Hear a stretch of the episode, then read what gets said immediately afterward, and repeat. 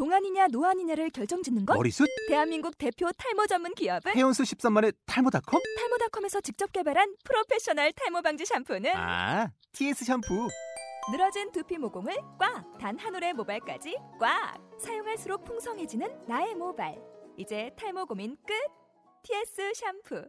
아웃도어 RV 레저 캠핑에 가장 유명한 쿨러 브랜드는 콜맨? 에이 아니야 도메틱이지 전 세계 캠핑카 냉장고도 전부 도메틱이라고 꽁꽁 얼린 생수통을 넣고 다녀야 하는 아이스박스 시대는 갔다. 전기나 차량용 배터리를 연결하면 스스로 냉각, 영하 22도까지 냉동이 가능한 냉동 쿨러도 오직 도메틱. 도메틱 쿨러로 무더운 캠핑장에서 더욱 시원한 맥주 맛을 느껴보세요 지금 바로 네이버에 도메틱 쿨러를 검색해 보세요.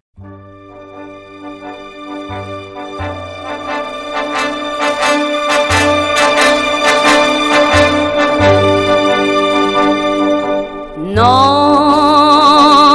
rien de rien. Non, je ne regrette rien. Ni le bien qu'on m'a fait, ni le mal. Tout ça m'est bien égal.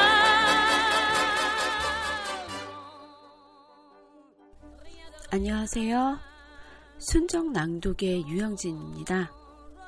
지난주에 이어 오늘이 두 번째 시간인데요. 첫 회 방송을 생각보다 많은 분들이 사랑해 주셨어요. 너무 감사드리고요. 음, 오늘은 예고드린 대로 6월 27일 고향 아람누리 도서관에서 있었던 이영주 시인의 낭독회 녹음 방송 2부입니다. 음, 이번 낭독회에서는요, 도서관의 재능기부 자원봉사로 두 명의 하프 연주를 한 학생들의 연주가 있었는데요. 음, 저희 낭독회가 문학 중심 낭독회이다 보니까 그 취지에 맞게 하프 연주는 부득이하게 방송분에서는 빼게 되었습니다. 하지만 그날 연주를 해준 두 명의 학생들에게 다시 한번 감사의 말씀을 전합니다.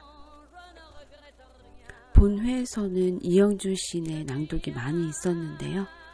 자, 그럼 시인과 독자들의 낭독 감상해 보도록 하겠습니다.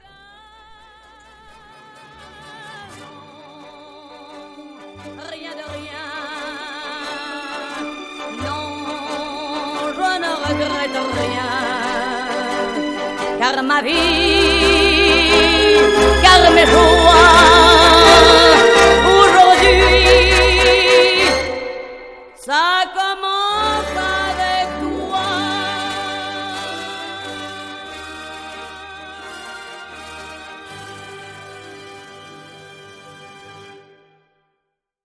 예, 안녕하세요. 안녕하세요.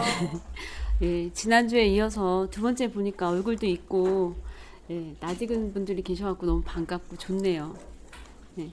아, 근데 좌석 배치를 비슷, 그때랑 똑같이 했는데, 좌석이 모자란 건 새로운 분이 막 오셨다는. 저희가 지난주에, 어, 그, 했던 낭독회를 녹음한 걸 제가 팟캐스트에 올렸어요. 혹시 알고 계시나요? 네. 알고 계신다. 어. 예. 도서관 사이트에도 올라와 있고요.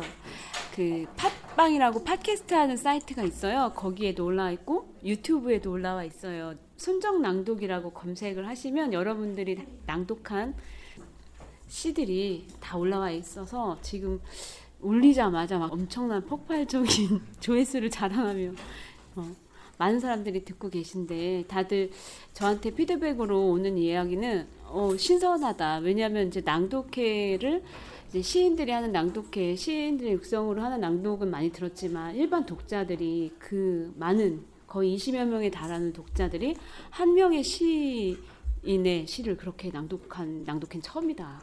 아마 처음일 거예요, 진짜. 근데 다 각자의 느낌으로 그렇게 낭독을 해주셔서 너무 정말 좋았고 고마웠고요. 제가 지난주에 음, 그 낭독회를 끝마치고 바로 집에 들어가서 2부를 막 생각을 하게 된 거예요. 2부에서 첫 시는 시를 해야겠다. 차가운 사탕들에 있는 84페이지에 있는 시인데요. 예. 기도 계단을 오른다. 석상은 팔을 벌리고 있다. 누군가 말라가는 육체를 두 팔 벌려 안아준다면 이 침묵은 외롭지 않을 거야. 그러나 저 깊고 아름다운 포옹은 공중에 있다. 너와 나 모두에게서 멀리 떨어진 곳. 일생을 검은 관 속을 기어다닌 것처럼 무릎이 아프고 기도를 한다. 어린 아이들이 떼를 쓰며 울고 있다. 낮고 어두운 이 창문에는 유리가 없다. 석상에 박힌 그의 눈은 너무 어두워서 빛나는데 다친 자들은 악몽과 친하게 뒹군다. 계단에서 나무가 돋아나는 꿈을 꾼다. 톱으로 뿌리를 잘라낸다. 유리 조각이 흩어져 있다. 땅을 걷는 천형을 가진 것들이 여기에 있다. 머리를 파묻고 있다. 빛보다 빛나는 어둠을 밀면서.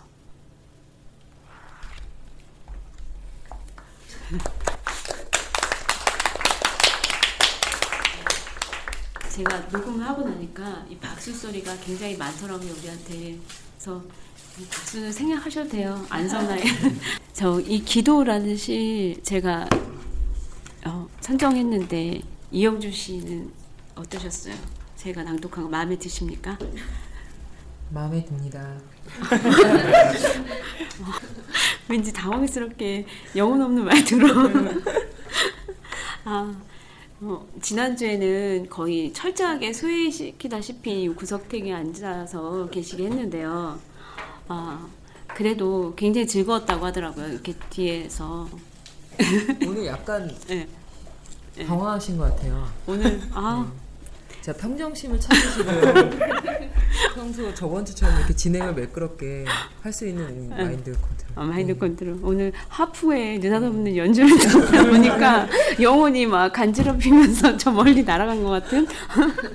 어, 여러분의 시를 어, 듣기 전에 이영주 시인의 낭독이나 이영주 시인의 이야기를 좀 들었으면 좋겠어요. 어떻게 생각했는지 그리고 지난주에 이 낭독회 이후 우리가 굉장히 자주 만났거든요. 사실 어제도 만나고 오늘 낮에도 계속 만났는데 우리들은 더 이상 할 얘기가 없을 정도로 많은 이야기를 나눴어요. 근데 그 얘기 말고라도 그리고 우리가 했던 이야기들 중에서 이 독자분들한테 하고 싶은 이야기 그리고 여기 왔던 소회 뭐 이런 것 좀 예, 부탁드릴게요. 네 안녕하세요. 드디어 제가 마이크를. 할수 있게 되었군요. 제가 이제 약간 말을 하는 것을 되게 자연스럽게 생각하고 또 뭔가 마이크를 잡고 얘기하는 것 자체에 대해서 거부감이 없는 캐릭터거든요. 근데 왜냐하면 그런 음, 저도 이제 이렇게 말할 때 당황하고 쑥스러워하고 이랬었는데 이제 피치 못하게 이것저것 하다 보니까 이런 기회가 많이 생겨가지고 뭔가 이런 자리에 와서 말을 한다는 것 자체에 대한 어떤 경계심이랄까? 이런 게 별로 없어서 저번 주에 와서 얼마나 제가 중간중간에 끼어들어서 말을 하고 싶었는지. 근데 오늘 드디어 약간 유영진 시인도 약간 만담가 스타일인데 오늘 당황하신 것 같아요. 그래서 주로 제가 좀 이끌어가도록. 어, 해볼 생각인데. 사회자는 뭐 어, 어쨌든 유영진 시인이시니까 기회가 되면 말을 많이 하려고 합니다. 제가 어, 빨리 하려고도 하고요. 시끄럽 죠. 네, 네, 선생님 얘기하는데. 네, 지금 요즘에 제가 사실은 낭독회를 굉장히 많이 다니고 있어요. 제 개인적인 낭독회는 순정 낭독이 처음이고 어저께도 이렇게 네 명의 시인, 아, 세 명의 시인, 한 명의 소설가와 이렇게 낭독회를 했었고 그 전에도 이제 합정역에 있는 시클라우드라고 하는 낭독회 시리즈가 있어요. 신보선, 김소연을 중심으로 한 13명이 꾸린 기획 시리즈인데 그 낭독회에도 가서 또 낭독을 했었고 그 전에도 어, 이렇게 학교 가가지고 또 학교에서 불러주면 낭독을 하고 하, 그래서 너무나 많은 얘기를 한 거죠. 그래서 이제 그런 얘기들을 통해서 제 시를 조금 더 얘기할 수 있다라고 하는 것이 어, 제일 좋은 점인 것 같고 제일 행복한 점인 것 같고 또 그런 많이 다닌 낭독회와 달리 이 낭독회가 너무나 좋았던 것은 이제 어떻게 보면은 음, 음성 시집이 생기는 거죠. 여러분이 다 낭독을 해주셔서 목소리가 다 다르고 제가 쓸 때의 분위기와 낭독을 해주시는 사람에 따라서 달라지기 때문에 딱 제가 들으면서 되게 충격적이었었어요.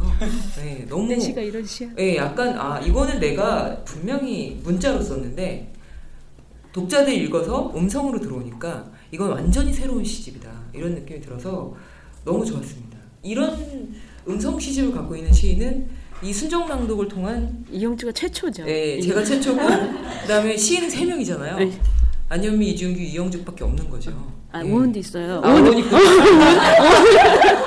죄송합니다. 자꾸 어. 소설가 같아갖고 저 친구. 예, 그래서 너무 좋은 낭독회라는 거를 예, 저번 주에 와서 얘기하고 싶었는데 오늘 얘기를 많이 하네요. 어, 계속 하세요. 아, 그러면서 자연스럽게 예. 제가 이제 저는 무슨 시를 낭독을 할까 제가 생각을 해봤는데 어, 저번 주에 낭독 해주신 시들 말고 해야 되지 않을까 생각을 했어요. 근데 이 시라고 하는 게 제 시가 좀 어렵지만 그래도 낭독을 선택하실 때 독자들의 어떤 코드라고 하는 게 또 놀라운 직관이 있어요. 그래서 뭔가 다른 데서도 낭독이 되는 시들을 낭독을 해주시더라고요. 어, 그러니까 희한한 거. 희한하게 그렇더라고요. 그래서 정말 아무도 낭독을 안 할 것 같은 시 그런 시 세 편을 제가 유영진 신하고 의논해서 골랐고요. 그 중에 한 먼저 폭설. 예, 폭설이라고 하는 시를 제가 방송을 하겠습니다. 진짜 말 많이 하죠. 이영주 시인이 사회자를 되게 많이 했어요. 진행 사회자를 예, 제- 문단의 네. 유재석을 꿈꾸는 거의 진행자 스타일의 사람이라 진행자를 옆에 두고 진행을 했었던 장 지난주에 제가 어떻게 했어요? 저는 어떻겠습니까? 예, 웃고 떠들지만 예, 시 낭독할 때는 좀 진지하게 해보겠습니다. 폭설 사냥길을 따라가다 보면 운명에 이릅니다. 내가 나무에 묶어둔 것은 한 번도 본 적 없는 나의 늙은 개들. 북쪽에 있는 나무들이 햇빛을 받고 안쪽을 뾰족하게 갈아대는 시간입니다. 송곳니처럼 태양이 부족하고 심장을 잘 찢어야만 합니다. 어느 나라의 사람도 아닙니다. 살 냄새를 맡고 계속해서 위로 올라가고 있었어요. 그것은 떠나는 것도 아니고 걸어 다니고 있는 매일매일과 같습니다. 눈빛이 시려서 잘 씹을 수도 없는 나의 늙은 개들은 나무 밑에 잠들어 있습니다. 나는 쉬지 않고 걸어가 그림자의 밑바닥까지 들어가려고요. 배가 고픈 것은 내가 아니고 나의 늙은 나무들. 하늘을 향해 이빨은 깨끗하게 뻗어 있습니다. 무겁고 축축한 배낭 안에 제일 질 좋은 사냥감을 담아오겠습니다. 어느 시간의 사람도 아닙니다. 눈금을 지우면서 앞으로 나아가고 있는 것. 사냥의 끝에서 가장 마지막에 만나게 될 단어를 꿈꾸고 있습니다. 나보다 앞서서 달리는 나의 늙은 나무들. 어쩌면 그것을 물고 국경 너머로 사라질지도 모르겠어요. 한 번도 사냥을 해본 적 없는 나는 고통을 바라보면서 방향을 잡는 중입니다. 폭설이 내리고 얼음 위에서 털모자를 쓰고 벗으며 웃는 아이들의 손을 잡아보고 싶어서요. 나는 이제부터 털 달린 사냥꾼이 되려고 합니다. 주머니 안쪽에 단 하나의 이빨을 넣고 투명하게 얼어있는 아이들 손을 잡아보려고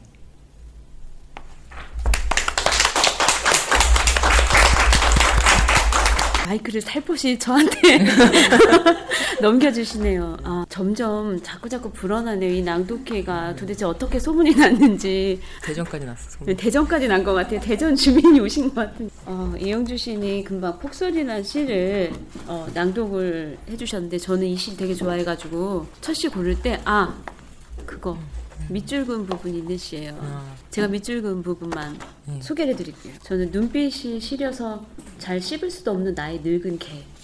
거기다가 제가 밑줄을 그은 시거든요. 왜 그었는지 잘 모르겠어요, 지금. 근데 그때 시, 이 시집을 딱 읽었을 때, 음, 그 부분에 나한테 꽂힌 게 있었던 것 같아요. 그때 당시에. 그리고 지금도 그걸 보니까 다시 그 폭설에, 폭설이 내리던 어느 저 알래스카에 눈빛이 시려서 잘 씹을 수도 없는 개와 함께 네. 노화된 게죠. 노화된. 네. 음, 그런 개와 함께 있었던 그 추억이 떠오르는 것 같은 그런 시인데 이제 여러분들도 각자 자신만의 시가 있잖아요. 그 시 아까 얘기한 것처럼 낭독할 때마다 다 달라지는 시들. 네. 네, 제가 처음 읽었을 때 달라지는 시처럼. 그래서 너무 좋았고요. 그 이영주 시인의 폭설을 듣고 답가처럼 답시로 내가 낭독을 해보겠다. 골라온 시 있을 것 같아요. 왜 웃으시죠? 지난주엔 제가 약간 교주빨이 받아가지고 내 마음대로 하겠다고 하게 다막 다 들어주고 해가지고 집에 와서 들어보니까 아 이거 너무 독선적이었나? 근데 독선적이니까 사람들이 잘 따르는데 오늘은 좀 내가 좀 소심하게 권유 청유형으로 하니까 사람들이 비웃는 것 같은 그냥 시켜보겠습니다. 뭐 준비를 했는지 안 했는지 모르- 모르겠지만 음, 전윤수 씨, 네. 전윤수 씨 네, 나오세요. 아니야 여기 앉 시인은 앉아 계시고요.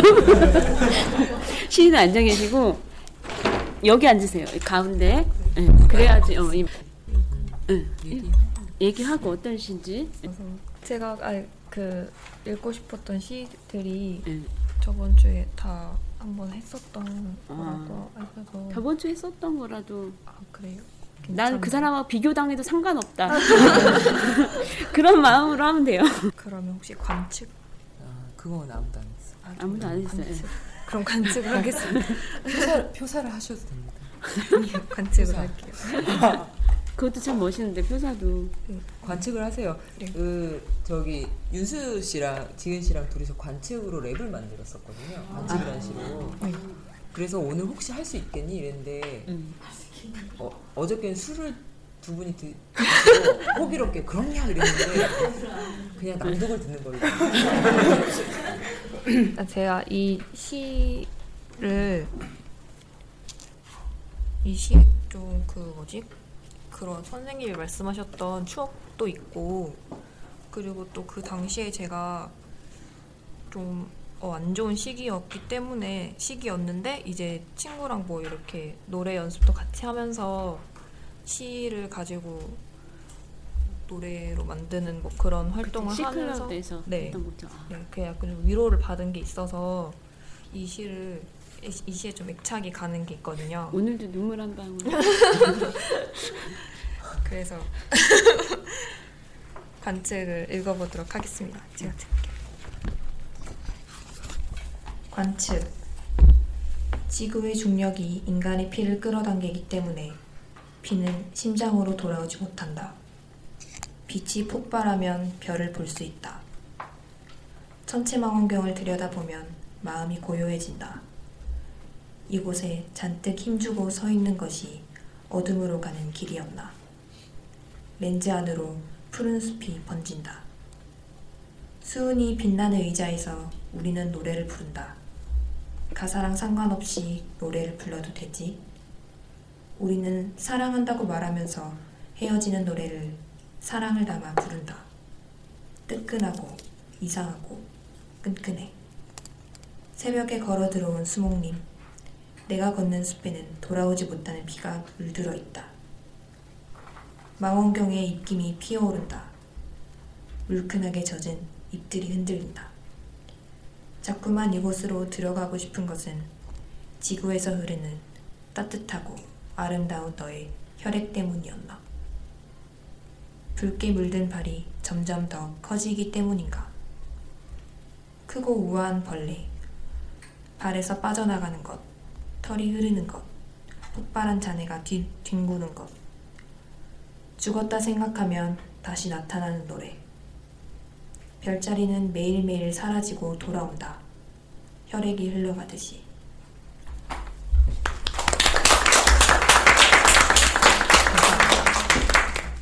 그 랩으로 들었던 노래가 이, 이 시였군요. 네. 저 그때는 굉장히 신나게 해갖고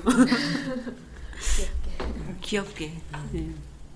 그 일부 때 낭독회에서 이 안지은 학생이 순정한 눈물을 떨궈줘서 아주 화제가 되고 있는데 안지은 학생과 함께 음, 전윤수 학생이 노래로까지 만들었던 관측을 아주 잘 들었습니다. 그러면 또 선생님 네. 안지은 학생과 전윤수 선생님이시지만 이영주 시인께서 예, 너무 입술을 안 붙여도 돼요. 얘 네. 녹음의 질을 좋게 아, 하기 위해서 노래방 스타일이라서. 이게 이렇게 하면 템포가 탁 올리니까 높은 음 올라갈 때 힘을 안 줘야 되거든요. 안지은 양이 눈물을 흘려서 어저께 교보 낭독회에서 김선지 소설가가 또 그걸 다 듣고 정유석이라는 시를 특이하게 낭송한 분이 계시던데 어, 물어봐가지고 또 안지은의 선행을 또 만천하에 공개를 했습니다 어저께. 팬클럽 생겼어요. 예. 저 근데 아시죠? 연극반 반장이었는데. 좀 약간 또 농담하면서 음, 절 진지한 시를 또 바로 들어가 네, 버립니다. 낭독을 하겠습니다. 또 고른 시는요. 시각 장애인과 시계 수리공이라는 시인데요. 이 시는 제가 그 사연이 좀 있어서 소개도 좀 하고 싶어서 골라봤는데 아, 제가 언니에게를 내고 나서 그때 또 시집이 나오면은 어, 시- 시집이 나오면 시인들도 특수가 있어서 그 당시 한 달 두 달 정도는 엄청 그 낭독회를 다니거든요. 그래서 그때 도서관에서 초청해서 갔는데 어떤 도서관이었냐면 맹인 도서관이었어요. 그래서 경상도 어디에 있는 맹인 도서관인데 어, 그때 도서관에서 이제 북 콘서트 같은 걸 했는데 너무너무 평생 가도 잊을 수 없는 장면들을 많이 봤거든요. 그런데 이제 그 장면들도 중요했는데, 근데 저를 데리러 온 그 청년이 사설을 하는 알바 청년인데, 그 친구가 해준 얘기가 또 떠나질 않는 거죠. 그러니까, 음, 자기들은 이제 도서관에서 일을 하지만, 실제로 이분들이 뭐 어떤 것들을 원하면 직접 가서 도와드리기도 하는데, 어, 그럴 때 이제 가장 이분들이 난감해 할 때가 시계가 망가졌을 때다. 이렇게 만질 수 있는 시- 전자시계가 망가졌을 때 시간을 알 수 없으므로 일상을 지켜나갈 수가 없다. 왜냐하면 안 보이잖아요. 그러니까 빛을 느낄 수가 없는 거죠. 시각적으로. 그러니까 그럴 때 시계가 망가져서 불러서 바로 갈 수가 없잖아요. 또 그러면 그래서 조금 늦게 가면 이렇게 울고 계신 분들이 있다고 하더라고요.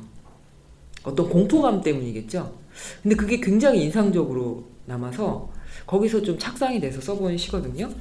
이렇게 시를 일일이 다 설명해 주면 얼마나 제 시는 어렵지 않고 쉬울까요? 예, 그거를 생각하고 시를 보시면 더 혹시 느낌이 있지 않을까 싶어서 예, 제가 낭송을 해보겠습니다.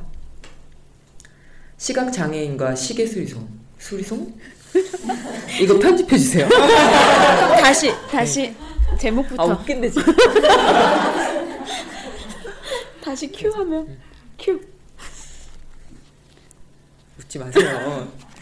시각 장애인과 시계 수리공. 시계를 고쳐주고 돌아섭니다. 그는 창고에서 울고 있습니다. 자신이 묻혀 사는 목소리를 떠나려고. 시간 밖에서 바닥에 동그라미를 그리고 있었습니다. 너의 손은 매우 젊구나. 가장 낯선 부분을 만지면서. 때로 다친 눈을 생각할 때 그는 수수께끼라고 여겼습니다. 철근을 붙잡고 이것은 수수께끼라고. 무엇인가를 바라보는 삶은 어떤 시간입니까? 돌아선 채 한 장소에 머물러 있습니다. 손으로 볼 수 있는 시계를 쥐어주고 고대 슬라브 교회의 기도문에는 한숨이 있습니다.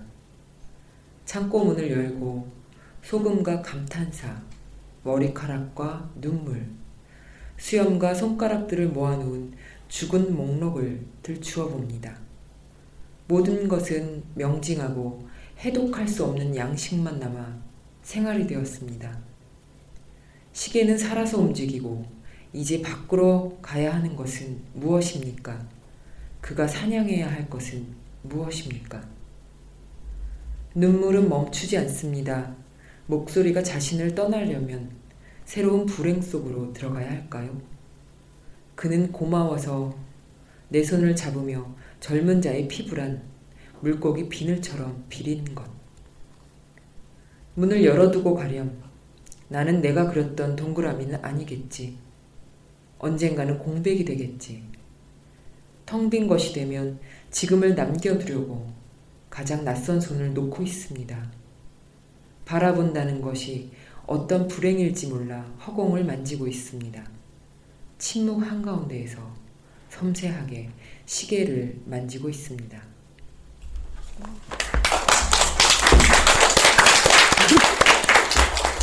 역시 시를 설명하고 낭독을 하니까 반응들이 다르시네요. 아, 이용준 씨가요. 이게 시 여러 이제 현대 시인, 시인들 중에도 굉장히 밀도가 높아요. 그래서 어떤 해석이나 이해를 돕기 위해서 진입을 하려면 굉장히 어려울 수 있다. 예, 누군가 문자 메시지가 온 것 같네요. 예, 그런 밀도가 굉장히 있기 때문에 틈이 사실 찾기가 쉽지가 않아요. 그래서 음, 시 읽는 훈련을 많이 하- 했다거나 아니면 평소에 시각 장애인과 시계 수리공에 대한 이야기를 이렇게 알고 있다거나 하면은 바로 쏙쏙 들어올 텐데 그런 아쉬움이 있다는 얘기를 이제 시, 시인도 했었고 근데 정, 정말 희한하게도 그 첫 번째 낭독회에서 그 밀도 높은 시를 바로 낭독을 하면서 어 너무 좋았어요 이렇게 읽으니까 이해가 돼요 이런 말들이 나왔다는 게 전 너무 신기한 거예요 그리고 오늘 같은 경우도 이렇게 이영주 시인이 뭐 이런 에피소드들도 하나하나 준비된 게 있어요. 우리가 사실 그때 첫, 첫날 2부 예고를 방만한 만담으로 하겠다고 하는데 사실 방만한 만담으로는 진짜 한도 끝도 없고 이런 얘기만 해도 지금 우리 준비된 게 너무 많아가지고 예. 그러면 이 시계 수리공 시각장애인과 시계 수리공을 듣고 아 나는 이 시를 또 낭독해드리고 싶다 하는 독자분들 아 강지혜 씨가 바로 준비된. 네, 준비된 강지혜 씨 이쪽으로 나와주세요.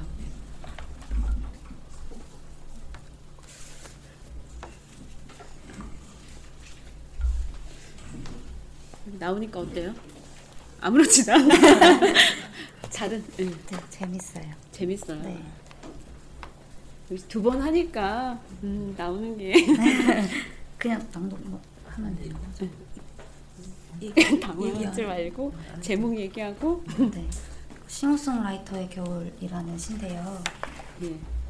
어, 이 시를 이 시를 고른 이유는 어, 제가 이 시를 처음 들었던 게 그 시클라우드에서 처음 들었었는데요. 이 시를 가지고 어, 강정 시인이랑 장수진 시인이 시극을 했던 걸로 기억을 해요. 아, 네, 이걸로 시극을 했었는데 그 시극 하면서 이제 이 시를 듣는데 저만 그러는 건 아니었던 것 같고 다른 분들도 좀 약간 이렇게 눈물을 훔치시는 분들도 있었고 하여튼 뭔가 이 시가 사람들한테 뭔- 많은 울림을 줬던 것 같아요. 그래서 그리고 나서 이제 시집을 어, 사서 봤을 때 이 싱어송라이터의 겨울이라는 시가 뭔가 아는 사람처럼 되게 낯이 익으면서 아는 사람인데 되게 뭐라 그래야 될까 어, 그 사람의 슬픔을 알고 있는데 아는 사람을 만난 것 같은 기분이 들어서 하여튼 계속 오랫동안 이 시를 많이 읽고 어, 사실은 집에서 낭독도 해본 적도 있고 오. 그렇거든요. 네. 준비된 남자. 그래서 틀리면 도대체 모르겠지만 네. 아무튼 네, 낭독해 보도록 하겠습니다. 싱어송라이터의 겨울 시베리아에서 녹슨 쇠를 잡고 있었습니다. 바닥 밑의 세계에서 음악을 듣고 있으면 무섭고 겁이 났습니다. 그의 손은 다 부서져 있었죠. 쇠의 살점이 닿으면 전부 찢어질 것 같은 음악이었습니다. 파도가 밀려오면 웅웅 소리를 내는 심장. 그는 냉장고 병에 걸렸습니다. 어른이 되었습니다. 꿈틀거리며 들썩이는 이상하고 허리가 긴 파도가 있던 방에서 냉장고를 열며 열고 추락하면 어떨까 상상한 적도 있었습니다. 떨어지면 피마저 얼어붙을 음악이었습니다. 그의 팔은 길게 늘어나 있었죠. 밤에는 말들이 창문에 붙어 안간힘을 썼습니다. 추운 문장 안에 들어앉아 있다 나오면 척추가 조금씩 뭉툭해졌는데 다른 행성으로 갈 수 있습니다. 하지만 창문에 손가락처럼 붙어 있는 저 말들은 어쩌죠? 살고 싶어지면 어쩌죠? 너무 달아서 뼈가 어긋날 것 같은 음악. 차가운 사탕들이 무섭습니다. 기어서 저 말들을 문지르고 싶어집니다. 그의 팔과 손은 너덜거리며 파도처럼 밀려왔다 밀려가고 있었습니다. 영화의 세계에서 울려 퍼지는 음악이었습니다. 종이는 희고, 피는 나쁘고, 쇠는 어두워지고, 얼음은 물드는 중입니다.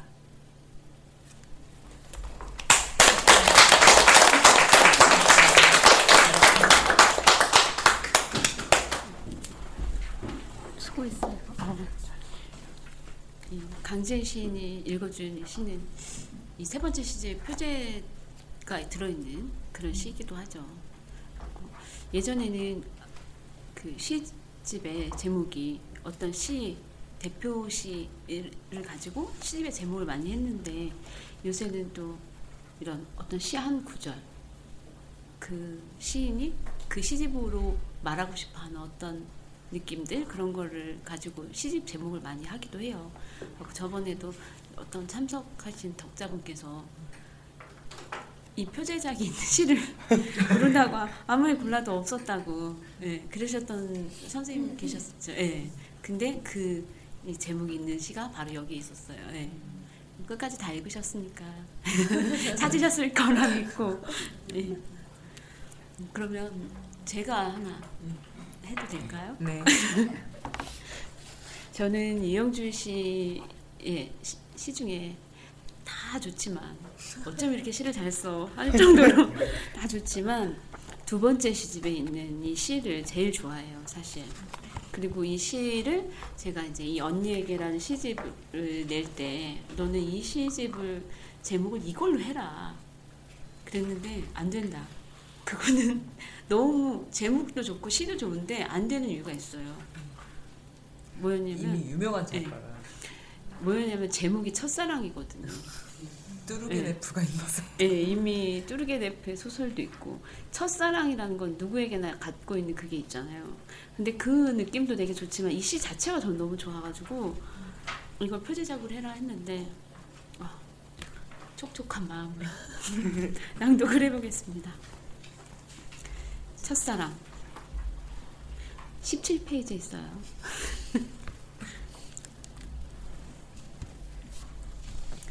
첫사랑 쪽문 옆에서 언니는 잠이 든다.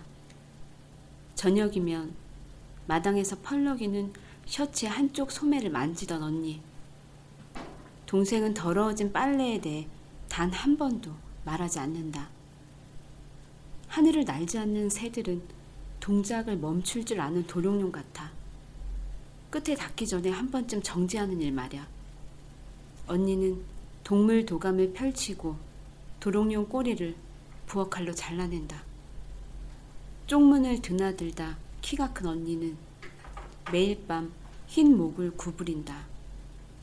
난간에 걸친 다리, 몸속에 뼈를 세울 때마다 언니는 어깨가 아프다. 그를 찾아가도 될까? 이제 더 이상 손발이 자라지 않으므로 언니는 밤마다 짐을 꾸린다. 오늘은 달에 구겨진 흰, 셔, 흰 셔츠처럼 마당에 떨어진다. 쪽문을 떠나기 위해 언니는 립스틱을 바르고 깊은 잠 속으로 들어간다. 거기서 묵을 곳은 분화구밖에 없어. 달의 도면을 펼치고 도롱뇽이 분화구 안으로 기어 들어간다.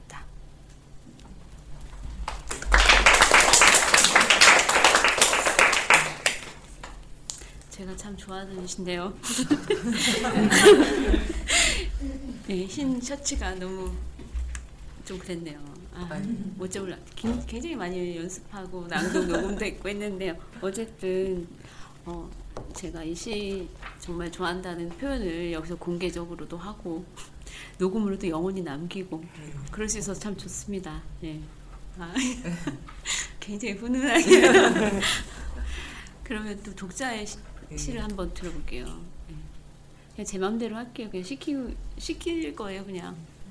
예, 유희진 씨 좀 나왔으면 좋겠어요. 준비했겠죠. 제가 모든 사람들 이름을 지금 다 외우고 있어요. 왜냐면 지난번에 한 분들도 다 체크해 놨기 때문에 오늘 온다고 부킹을 다 저한테 해놓은 사람들 위주로. 유자매 옆에서 떨리네요. 아, 떨린단 말 한 번도 안 했는데 네가 해줘서 아니 해줘서 아, 참 고맙네요. 사실 네. 연습을 집에서 한 번 하긴 했는데 저도 되게 좋은 시들이 많은데 어떤 제가 이 시를 골랐을 때 이유를 말씀을 드리려고 할 때 보니까 점심 시간이라는 시가 있더라고요. 지금.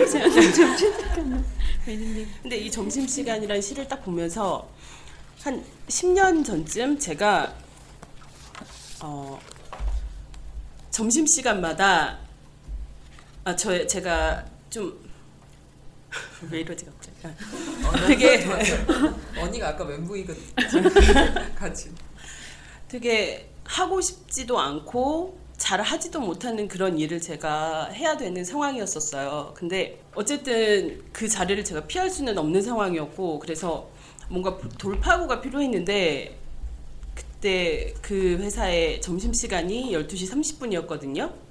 근데 한 10분 정도만 가면 일산하고 그 파주, 그러니까 고양시하고 파주의 경계가 되는 그런 거리가 있어요. 사거리가. 그래서 매일 점심시간마다 제가 12시 40분에 같은 장소를 사진을 찍어 보기로 했었어요. 근데 그거를 그러니까 주위에서 다 너 왜 갑자기 그런 걸 시작을 해? 라고 하는데 마땅한 이유를 제가 낼 수가 없었는데 이 시를 보니까 아 이때 내 마음이 그랬었던 게 아닐까 이런 생각이 들더라고요. 그래서 한번 낭송해 보겠습니다. 그 점심 시간 프로젝트 몇, 얼마나 했어요? 한 6개월 정도 했었던 것 같아요. 그래? 예, 오래했네. 예, 다들 의외라고 생각을 하더라고요. 네가 그걸 얼마나 하겠냐 했는데 꽤 오래 해서. 그러면 점심시간이라는 86페이지 시는. 예, 86페이지에. 점심시간. 햇빛이 그를 통과할 때 생성되는 물질. 그는 얕은 잠 쪽으로 조금 더 기울어진다. 뼈와 뼈가 만나는 감각으로 깎이는 감각으로 그는 시멘트 벽돌 위에 앉아 졸고 있다. 윗도리 안에서 심장 근처에서 무엇인가 꿈틀. 새들은 그림자를 흘리며 알 수 없는 조각들을 주워 먹는다. 냄새를 맡을 수 있을까? 몸 안으로 들어가 깃털 사이로 빠져나오는 가느다란 감각으로. 그는 뜨거운 한낮 햇빛 안 소용돌이처럼 생성된다. 둥그렇게 말려 들어가면서. 겨울에는 따뜻해지기 위해 품에 새를 넣어 가지고 다녔던. 점점 컴컴해지는 그림자. 신의 뜻으로 새들이 먹여 살린 사람은 늙은 예언자였다. 왜 목덜미는 자꾸 축축해지는가? 햇빛 아래에서 연기가 피어오를 때 그는 불룩한 윗도리를 벗는다.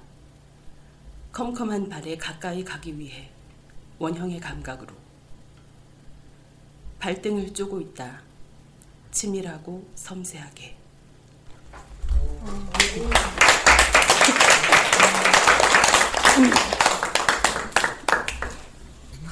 예, 지금 낭송한 사람 제 동생이긴 한데 제가 연락을 잘 안 해요. 그래서 뭐 하고 사는지 어떻게 사는지를 남들한테 들어요. 이게 저하고 제 동생하고 친한 어떤 사람이 있는데 그 사람을 만나면 아 내 동생 그랬어? 이렇게 알아들 정도로 이제 별로 안 친한 자매인데 음, 이, 이 시를 낭송하면서 그때 그랬다 그때 제가 사- 저 친구의 상황을 아니까 시라는 게 이렇게 깊은 어떤 느, 느낌만 가지고 있- 있을 때, 뭘 그걸 어떻게 말로 표현할 수 없을 때, 아 이걸로 그냥 표현할 수 있구나. 어, 제가 시를 쓰는 사람이라서 참 좋다. 그런 생각이 동생이 이걸 그런 말로 표현을 저한테 해준 것 같아서 참 고맙네요 정말. 예. 서로 대화 없는 제- 자매가 서로 마음을 안 것 같아서. 음 그러면 이영주 시인이 또 하나 낭송하고 싶은 게 있나요? 저는 아 네.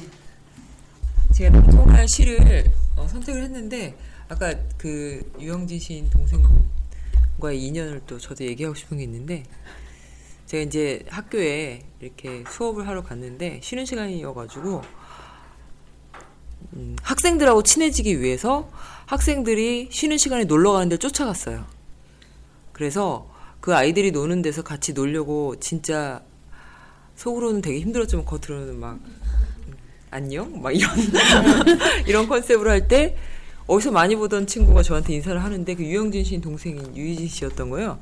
근데 이제 같은 학교의 철학과에서 이제 석사를 하고 계실 때라 그때 보고서 왠지 저분을 만나니까 되게 이상하게 이제 딱 힘이 생기면서 이 아이들과 진짜 친해질 수 있을 것 같은 생각이 들어서 계속 자신감 있게 안녕 안녕 하고 있었는데 애들은 별로 안 좋았나 봐요. 근데 그랬던 기억이 있어서 되게 강단진 느낌이 있었거든요. 그래서 아마 철학을 또 전공을 해서 시를 이렇게 좀 의미 있게 잘 받아들이지 않았을까 싶은 생각도 드는데 그리고 이제 제가 낭송한 시는 뭐냐면은 그 고민을 했어요. 이것을 낭송할 것인가 말 것인가. 어, 이 시는 무라트 무라트라는 시인데 56페이지에 청년의 이름인데 무라트라고 처음에 이름을 들었을 때 어, 우리가 약간 저 친구랑 같이 여행 갔었는데 물담배 이런 식으로 별명 붙여가지고 물담배가 커피 사준대 막 이런 식으로 이제 얘기하면서 여행을 다녔던 기억이 있어요. 근데 이제 이 무라트라고 하는 친구랑 제가 이제 샤프란볼루라고 하는 마을에서 이 친구를 우연히 만나게 돼서 이 우연히 만나는 과정 속에 어, 뭔가 되게 재밌는 에피소드들이 있었고 그 에피소드들을 통해서 어, 샤프란볼루에서 머무는 그 며칠이 이 친구와 다 이, 이제 연관이 있는 일들이 있었고 하, 정말 구체적으로 말할 수 없습니다. 이게 아쉽네요. 구체적인 얘기를 하고 싶지만 예. 편집할 수 있으니까 네. 괜찮아요. 녹음 아, 아, 그렇구나. 이게 10년 전에 이제 제가 서른 맞이로 여행을 갔어요. 이건 녹음해서 편집할게요. 예, 이거 진짜 해주셔야 돼요. 예. 이후에 이제 몇 년 아니야, 1년 전인가 그때 김소연 시인이 또 터키를 간다고 해서 제가 샤프란 블루에 가면 이 친구 찾아봐라. 근데 찾았어요. 예, 그랬는데 카톡이 왔어요 김소연 시인한테. 사진을 찍어서 보낼 테니 이 사람이 맞는지 봐라. 그래서 딱 보냈는데 맞아. 늙었더라고요. 그래서 아, 아닐 거야. 막 이러면서 그럴 리가 없어. 그의 아버지 아니야? 막 이러면서. 예. 근데 이제 어 실제로 예, 김소연 시인이 그 샤프란블에서 그 사람을 만나서 제 얘기를 했더니 기억을 하고 있고 그래서 카톡을 연 상태로 실시간으로 이제 제가 얘기를 하면 거기 있는 애들이 카톡 할 때 저 옆에 있었잖아요. 아 맞아요. 그때 김소연 씨, 어, 나, 김소연 씨이 찾았다고 카톡을 하는데 제가 옆에 있었거든요. 그래서 이제 그 카톡 연 상태에서 중간에서 누가 통역해가지고 이 무라트랑 저랑 이제 뭐 잘 지내니 어떻게 지내니 뭐 결혼은 했고 뭐 어쩌고 뭐 이런 얘기들을 하고 그다음에 서로 사진을 주고 받고 뭐 이런 음, 일들이 있었고 거기에 어, 사프란블루에 여행 왔던 모든 한국 여행자들이 제가 이 시를 보 내줬거든요. 근데 제 알다시피 제시가 어렵잖아요. 근데 이거를 영어로 번역을 해서 그 무라트에게 다 얘기를 해주는 이 과정이라고 하는 게 한 열댓 명이 붙어가지고 한국의 여행객들이 다 이거를 해석하고 뭐 번역하고 이렇게 해가지고 했던 이런 사건이 있었죠. 엄청나지 않아요? 정말 재밌는 사건이죠. 그, 혹시 남편분은 이걸 아시나요? 그래서 제가 결혼하기 전에 얘기 다 했어요. 아, 예. 그래서 그런데 어쨌든 이건 편집을 네, 해주시면. 근데 그때 느꼈던 어떤 이상한 어떤 기묘한 느낌이라는 게 있었어요. 그 마을에서 느껴지는 거. 너무나 동화 같은 마을인데 그 뒷면으로 가면 이상하게 알 수 없는 음, 서늘한 그런 느낌을 받고 예, 제가 한번 낭독을 해보겠습니다. 무라트 무라트 어느 시점부터 잠들었다고 볼 수 있을까? 우리는 각자의 언어를 손으로 그리고 포도씨를 씹는다. 우리를 겪는 유일한 사건은 서로 잠든 자가 되게 하는 것. 오랜 산책자. 집은 멀지 않고 길이 먼 그곳. 인사말 한마디 할 수 없는 마음을 살처럼 뜯어먹고 싶어. 죽은 물고기가 몰려오는 해변에 파라솔을 세우고 희미한 히라버를 읽자. 문장을 제외하고 우리는 현명해진다. 짐승들은 다 그러잖아. 샤프란 볼로 마을 언덕 지도를 접으면서 알았어. 서로의 몸을 타고 올라가는 흰 벌레들. 꽤 오랫동안 살아있다는 공포와 싸워야 한다는 것. 현재라는 것. 우리는 두 손에 꿀을 잔뜩 묻히고 어떤 유언을 남길까 생각한다. 다시 만나지 못하고 헤어지는 인사말 한마디 못하는 우리는 각자의 손을 핥고 야간 버스를 탄다. 더 끈적하게 갈 거야. 짐승들은 죽을 때 모르는 곳으로 가잖아. 지나간 버린 문, 지나가 버린 문장을 버리고 천천히 그리고 아주 빨리. 아 저도 버벅드네. 이게 아니 좀또 웃긴 얘기하죠. 아 왜 자꾸 웃긴 얘기? 제가 이제 이스탄불로 한국으로 들어오려고 이스탄불로 가는 마지막 야간 버스를 같이 기다렸는데 그 버스가 올 때까지 같이 기다리면서 뭐 했을까요? 뭔가 로맨틱하잖아요 이 사연이. 닭싸움 했어요 닭싸움. 왜냐면 말이 안 통하니까. 뭐 할 수 있는 게 없는 거예요. 그래서 닭싸움을 했는데 제가 이겼잖아요 또 심지어.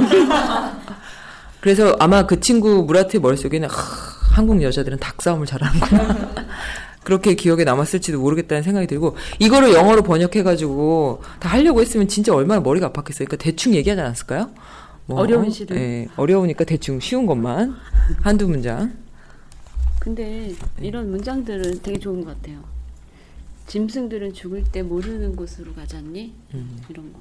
이런 거는 음, 뜻을 아, 뭐 한국어든 영어든 이 그냥 문장 하나가 확 오잖아요. 서로 말도 안 통하고 사는 곳도 다르고 기후도 다르고 기후가 달라서 심지어 노안이나 동안이 속도가 다르게 오는 그런 지역에 사는 어떤 어떤 청년과의 청년이 아니죠 이제.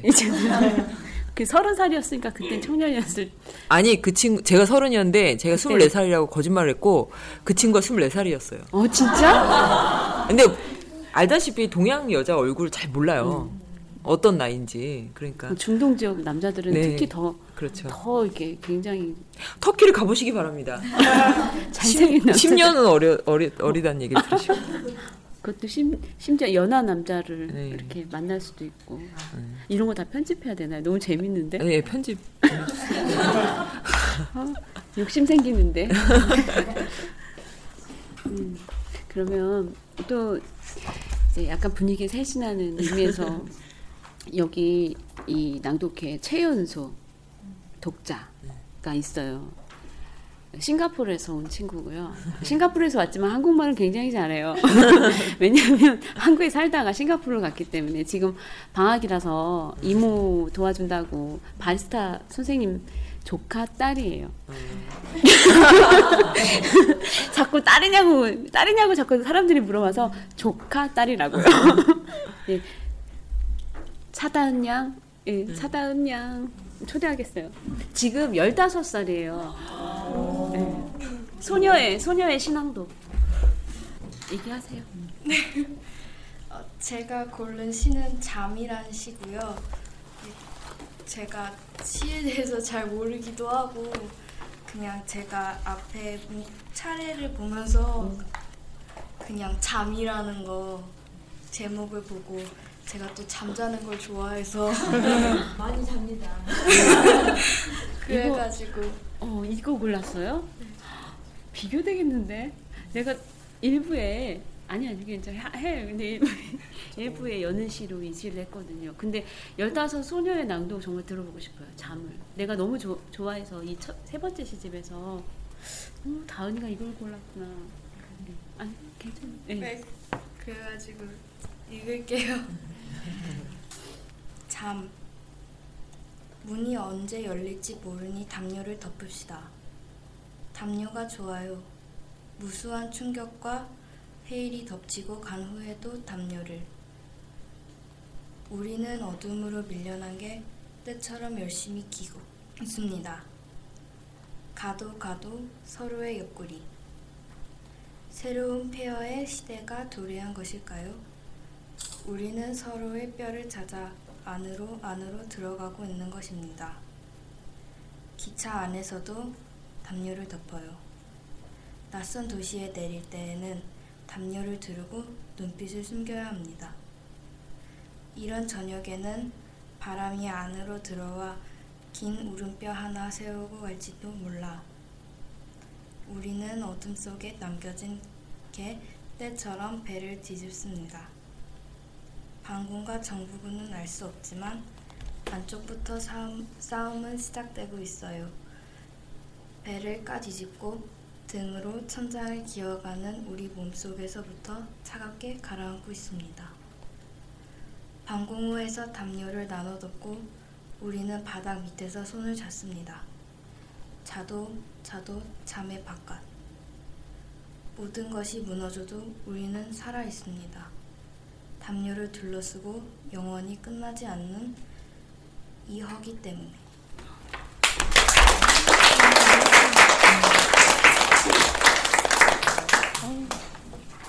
말 좀 시키려고 했더니 막 도망가네. 역시 10대 소녀의 목소리가 주는 다- 잠은 또 다른 잠이네요. 네, 담백하고 진짜. 음. 어, 너무 좋네요. 그, 근데 지금 이렇게 계속 낭독이 되어가는데 나는 왜 안 시킬까? 그러면서 이렇게 기다리고 계신 분들 있죠? 있죠. 예. 지난주에도 오셨, 아, 저 지난주에 오셨었는데 너무너무 떨려서 못하겠다고 시인이 옆에 있어가지고 그러셨는데 제가 이름 적어놨어요. 제가 그때 단장이 돼가지고 이름 적어놓는다 그랬잖아요. 장유진 씨, 박미진 씨 두 분 맞죠? 어, 어떤 분 먼저 하실까요? 아 그럼 박미진 씨인가요? 장유진 씨. 아. 음. 막 준비해 왔다니까요. 그때는 뭐 준비 안 해왔어요. 금시초문이에요. 막 이러시더니 저는 오늘이라는 시를 낭독하겠습니다. 아니 뭐 말씀도 좀 하세요. 네. 예, 뭐 그때 소설 쓰신다고. 네, 열심히 그냥 쓰고 쓰고 있어요. 아, 122페이지에 있는 시고요. 낭독해 보겠습니다. 오늘 시간에 대해 오래 생각한다. 오늘 모든 소식이 배달되었으면 좋겠다. 그는 어머니의 죽은 발을 만져보고는 일어날 수가 없다. 유리창 너머에 그가 있다. 이것은 누구의 발인가? 앉아서 구석으로 기어간다. 나무 위에 재를 뿌린다. 발바닥에서 땀이 난다. 창틀은 그의 뒤통수를 천천히 가르고 있다. 어디로 스며들었을까? 재처럼 흩어지는 그의 머리칼. 아무리 오래 생각해도 설명할 수 없는 일들이 있다. 이 발은 어디에서부터 살인가? 이 빛은 어디에서부터 피인가? 오늘 모든 바람이 전달되고 먼 유랑이 시작되고 불타오르고 있는 딱딱한 이 물질은 바람을 타고 가야 할 텐데 부러질 것만 같아 그는 심장 근처를 두드린다. 이것은 누구의 심장인가? 죽은 발을 만진 손을 다른 손이 만져보고 나는 울 수가 없다. 유리창 안에 내가 있다. 비가 내린다. 이 시를 선택한 이유 같은 거 있어요? 뭐가 좋아서? 아니면 어떤 이유? 시가 다 좋더라고요. 그래서 좋은 시가 많아서 고르기가 어려웠는데 이렇게 했던 시들을 하나씩 하나씩 제하고 남은 좋은 시가 이- 아. 예, 예. 다른 분들이 먼저 많이 네. 좋은 시들을 읽어주셔갖고요. 네. 예, 제하다 보니까 이 시가 남더라고요. 그래서 다행히 아무도 안 하셨고 읽게 되었습니다. 고맙습니다. 근데 지금 너무 슬프게 음. 화- 화강이 제가 굉장히 힘들게 쓴 시거든요. 왜냐하면 아시겠지만 이게 장례식에서 쓰 이렇게 생각해서 집에 와서 쓴 시거든요. 그러니까 이제 보면 아, 이런 거 얘기하면 너무 영업 비밀인데. 근데 여기 나오는 그가 이제 삼촌이었고 그다음에 이제 돌아가신 분이 할머니 외할머니셨고 외삼촌이셨는데 이 제가 이제 약간 실감을 못 하고 그 입관하는 데서 바깥에서 보고 있는데 이제 그 그 왜 아 그 아 제가 지금 너무 지금 당황해가지고 지금 비밀. 네, 그 어쨌든 그 이렇게 마지막에 보잖아요. 네. 그리고 마지막에 볼 때는 인생이라고 하는 건 딱 오늘만 있는 거죠. 그 순간만. 그래서 이렇게 발을 만져보시더라고요. 근데 이제 이걸 이렇게 덮고 나서 가족들한테 보여줄 때 이걸 밑에서부터 보여줄 때 발을 보여줬을 때는 사람들이 동요가 없어요. 전반적으로. 근데 이걸 올려서 얼굴까지 가니까 얼굴에서 모든 이 폭발되는 울음이 터져 나오더라고요. 그래서 그런 것이 뭘까? 그러니까 그래서 이 발이 이 발을 만지는 순간 이게 살인가? 어디서부터 이거를 살아있는 인간의 살로 느낄까? 저 만지는 사람은? 그러니까 이제 그런 어떤 생각을 되게 많이 하게 된 거죠. 크, 저는 진짜 이런 생각을 한 번도 하고 살아본 적이 없는데 최근에 이제 몇 년 동안 죽음 가까운 가족의 죽음을 이제 지켜보면서 저한테 이제 갑자기 훅훅 들어오는 여러 가지 사유들이 있었는데 그게 이 시에 어떻게 보면 되게 총 총망라되어 있다고. 그래서 그 지금 그런데 이제 제가 쓴 느낌으로 읽어주셔가지고 약간 되게 깜짝 놀랐어요. 그래서 뭐 이렇게 그런 거 있잖아요. 그러니까 이거를 이제 내가 과연 다 쓰고 나면 조금 여기서 벗어날 수 있지 않을까 뭐 이런 생각으로 썼던 시여서 순간 당황 당황을 했죠 제가. 그렇네요. 그러네요. 제가 이렇게 오늘 같이 얘기를 하다 보니까 이영주 시- 이영주 시인의 이런 시 쓸 때 에피소드에 제가 많이 있었네요. 그때도 할머니 돌아가셨을 때도 우리 같이 만나고 있을 때 전화를 받았거든요. 그때- 맞아, 맞아. 아, 그렇다. 그러니까 작은 아버지 때도 무슨 얘기하다가 작은 아버지 돌아가셨다고. 그러니까 그런 사이 사이 에피소드들이 계속 있었네요. 우리가 네. 너무 가까운 거 아니야? 깨알같이 제 인생이 너무 간섭하고 있어요. 지금. 그러니까 결혼도 빨리 해라 막 종용해서 어쨌든 예. 음, 여러 가지로 같이 있었고. 그러니까 같이 있었던 때 네, 벌어 네, 맞아요. 음, 그렇네. 우리 둘 다 지금 서로 너무 결정적인 순간에 너무 가까이 누군가 있는 사람하고는 음. 멀어지고 싶잖아요. 음, 왜 그랬지? 막 이러면서 네, 그러니까 내 비밀을 좀 많이 알고 있는 사람하고는 언젠가는 관계를 끊어야지 이런 생각을 하잖아요. 음, 넌 나에게 대해서 너무 많은 걸 알고 있어 죽어줘야겠어 이런 느낌 지금 팍 드네요. 그러게 죽어줘야겠어 아, 그러면 오늘 대전에서부터 오신 분이 있어가지고 그분을 또 예, 모시고. 모시- 모시 고 네.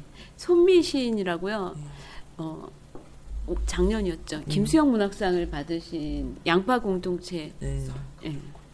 근데 어우, 예. 뒤풀이 없다 그랬는데도 꾸역꾸역 오셨네요. 그러니까. 양파, 양파 공동체라는 민음사에 나온 시집을 엮으신 시인인데 지금 아우 막 수줍어서 진정하고 굉장히 예쁘게 생겼는데 저기 수줍음이 많아요. 그러나 모셔보도록 하겠습니다. 왜 손미 시인 모신다고 할 때만 박수를 치지? 내가 모셔보도록 하겠습니다 해가지고 아. 거의 이덕화 멘트를 해가지고 얼굴 빨개졌는데 음, 다시 가라앉았어요 괜찮아요 흰 얼굴 다시 돌아왔어요 이거네요 네. 네, 안녕하세요. 대전에서 올라온 손미입니다. 먼저 서울에 오늘 와서 강남에서 버스를 타고 왔는데요. 정말 놀랐던 것은 뭐라고 하지? 시외버스라고 하나요? 수납버스라고 네. 그 대전에 없는 거거든요. 아, 경기 순환버스 예, M버스 뭐 이런 이, 거 여기 이 동네 분들은 그 버스 다 서서 계시더라고 한 시간 동안. 아 그래요? 네, 이게 굉장히 복잡하게 사시는구나라는 생각과 낯선, 굉장히 음. 낯선 도시를 오늘 그러니까 광경을 좀 서울의. 유성 도시니까 네, 그리고 제가 헝가리 식당이라는 시를 음. 그것도 누구하고 비교당할 텐데 지난주에 서윤우 시인이 했었어요. 누구에서 또 읽었어요? 이쪽이네. 그래도 해요 헝가리 식당. 손미 손미 씨는 당당해가지고 하는 것 같아. 어디 있나 그게 헝가리 식당 80 페이지. 네, 이 시가 다, 다 좋았지만 아니 좋았는데 시인들이 좋아하는 시인가 봐요 헝가리 식당. 네. 선배님하고 밥을 많이 먹었던 것 같아요. 술보다는 그 밥 먹고 그리고 같이 제주도를 잠시 여행한 적이 있었는데 그때도 비가 많이 와서 밥을 좀 많이 먹으러 다녔던 기억이 있어서 그 여행지에서의 어떤 밥 먹는 모습도 그렇고 개인적으로 마음에 들어서 한번 낭송해 보겠습니다. 헝가리 식당 헝가리 식당에 앉아 있다. 내 목을 만져보면서 침묵에는 아무 맛도 나지 않는다는 것을. 이런 기후는 맛없이 천천히 간다. 아무런 이상 기후, 이상 징후가 없는 아름다운 철창 밑에 있다. 원래의 언어로 돌아가는 것인가? 조용히 있다 보면 감각은 끔찍해진다. 수염까지 붉게 물든 남자는 접시에 혀를 대고 있다. 오독하니 앉아서 철창을 두드리며 바람이 들어온다. 동쪽에 있는 식당. 맛없는 내가 앉아서 오래된 폐허를 헤집으며 속을 파고 있을 때, 무섭고 겁이 날 때, 수염 달린 남자는 창문을 연다. 향수병에 걸린 감각은 바람 따라 흐른다. 웅, 웅, 웅. 그릇이 미끄러진다. 울림 소리를 낸다. 동쪽은 은신처가 아니지. 수염 사이로 붉은 침이 뚝뚝 떨어진다. 우리는 혼자서 밥을 먹는다. 많이 다쳤을 때는 밥을 먹어야지. 그래야 기운을 내지. 이 식당에 오면 죽은 할머니의 목소리가 가득하다. 그럴 때면 나는 세상이 맛없게 천천히 간다고 생각했다. 침묵을 먹으면 알 수 있다. 어떤 슬픈 이야기도 죽지 않고 그릇 안에 담겨 있다.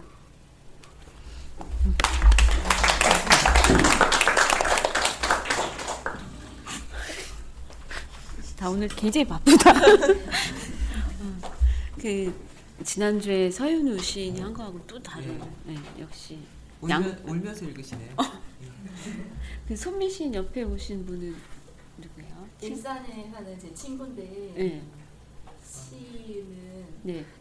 잘 모르는 친구인데 제가 꼬셔왔습니다. 아, 시를 뭐. 좀 사랑하게 하기 위해서. 시인 친구인데 시 사랑해야죠. 음. 네. 혹시 사랑하는 의미로 하나 낭송하시고 부러워가지고. 사투리. 음. 부끄러워가지고 하나 잠깐 기다리세요. 아 맞아 아까 전에 박미진 씨, 박미진 씨 맞죠? 네. 왜안 시키지 나는 계속 그렇게 기다리셨던 것 같은데 제가 흐름을 끊고 박, 예, 박미진 씨 저는 좀 짧은 걸 읽겠습니다. 네. 어, 네. 아무 말씀 안. 네, 78페이지에 포구사전이라는 시입니다. 박미진 씨도 소설 쓰세요? 아니요. 저는 아무것도 안 씁니다. 소설 쓰시는 분 친구분 불행이라는 이름의 돌이 있었는데 장대비가 돌 위로 쏟아집니다. 돌 속의 무늬 물고기는 예수의 숨겨진 이름이었다고 합니다. 폭우 속에 있었다고 합니다.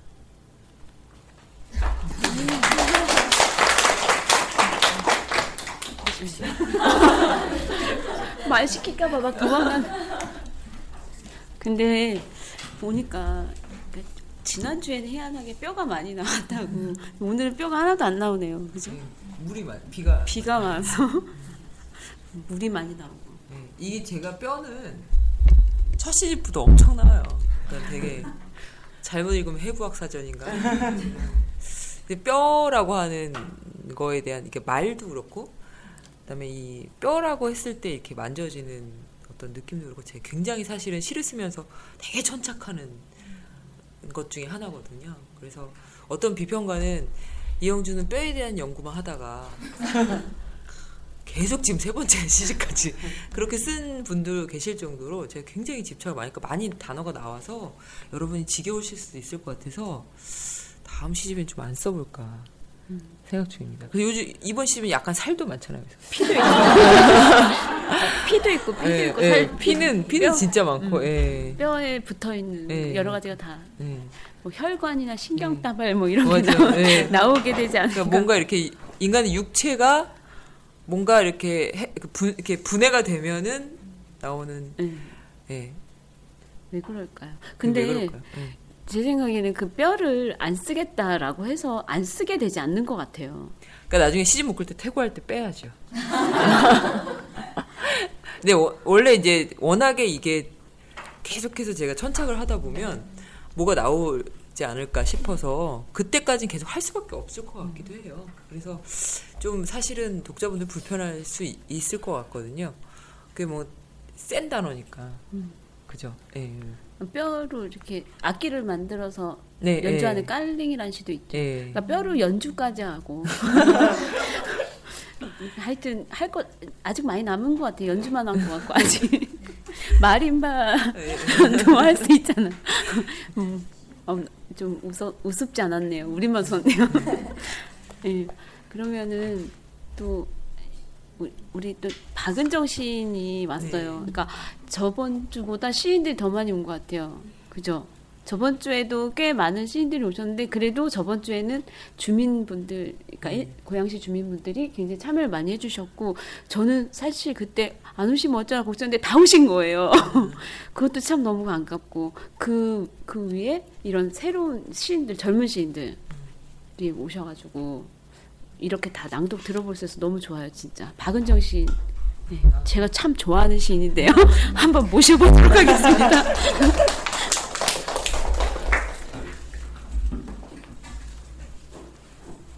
박은정 씨는 원래 이 전공이 피아노. 그래서 아까 하프 들으실 때 남다르게 들으셨을 것 같은 생각이. 혁명을 가르쳐요. 피- 전혀 음대. 같은 이미지는 아니지만. 반갑습니다. 박은정입니다. 어, 저는 언니 씨 중에서 마흔이라는 시를 제목만 들어도 그냥 깜짝 놀랐네요. 가슴이 애인 듯한 124페이지예요. 제가 상상해서 쓴 시입니다. 그 나이를. 그때 마흔이 아니었을 때 아 그게 아니고 지금도 상상을 하는 나이죠. 제가. 상상을 그죠? 잘 몰라요 마흔이 어떤지. 저는. 문학적인 상상을. 예. 해주세요. 마흔 내가 가는 곳은 홀로 떨어져서 조금씩 떠내려 가는 곳 가지 않아도 이미 세계의 끝이라는 문장을 쓰고 있다. 아, 그렇다면 세계의 모든 괴물 중에 내가 제일 큰 괴물. 다른 생물을 보기가 두려워라. 햇빛이 쏟아지면 울고 싶고 눈물을 말려줄 빛의 입자가 퍼지는 순간 떨리는데. 어, 그것도 계속. 꿈속에서 죽은 오빠가 손을 잡았지. 아직은 살아서 야근을 하고 있던 오빠였는데 심장에서 나무뿌리가 돋아나는 꿈. 죽는 꿈을 꾸고 살아가는 순간들도 있다. 비 오는 오늘은 오른쪽 가슴이 아프다. 핏줄이 점점 붉어지는 왼쪽에게 전해질까봐 밤에만 비명을 지른다. 모든 왼쪽은 못 듣는 언어를 갖고 싶어. 심장에 있는 뼈는 아픈 건가? 심장에도 뼈가 있어? 이제 집으로 가자. 통증이 있는 곳. 몸속을 어둠을 키우느라 어둠 속에서 떨고 있는 마음을 보지 못한다. 추락할수록 담담해지는 세계가 있다. 많이 떨리네요. 진짜 떨? 어, 또 완전 떨려. 연기반 뭐 연극반 반장 아니에요? 아 진짜 바쁘다. 아 그러면 오늘 참석한 독자분들은 다 낭독을 해주셨는데 아까 부끄럽다는 손미신의 친구분만 남았어요. 저희 낭독회는 한 명도 소외받지 않는 그런 낭독회라 예, 옆에 친구분이라도 추천해 주시는 시를 그죠? 네, 어, 얼른 나와주세요. 그리고 이름 소개도 해주세요. 일산에 사시는 주민이니까. 아, 한 분은 안 한 것 같아요. 그죠? 용준이. 어, 나 못 봤, 저렇게. 저렇게 큰데 안 그러면 여기 손미신 친구분 한다면 성함이, 예. 네, 저는 일산의 주민으로 예. 있는 백민정입니다. 아, 네. 어떤 시를? 저는 사실 이 시집을 안 읽어봐서 아, 그냥- 도전을 하시는 거예요, 지금? 네, 손미신이 추천해준 시를 사투리 쓰면 어때요? 아, 하셔도 돼요. 어, 이 시는 안지은 양이 일단 네. 원시. 네, 이게 도전이라고 내가 얘기한 게 안지은 양이 굉장한 음, 장, 그러니까 지난주에 지난주 낭독회 때 아주 파란을 일으킨 시거든요. 아, 그래도 읽어주세요. 네. 종유석 동굴 안에 주저앉아 물처럼 번져가고 있다. 돌이 자라난다. 마음이 추락하는 동안 공기를 닦고 있는 검은 손. 아무리 문질러도 이곳은 밝아지지 않는다. 한밤 밤의 한가운데 떠나간 사람은 떠나는 것에 의미가 있다. 흰돌 아무리 닦아도 너의 눈속이 보이질 않아. 나는 일생을 그저 닦아낸다는 것. 남겨진 사람은 남겨진다는 것에 의미가 있다. 돌처럼 자라고 있다.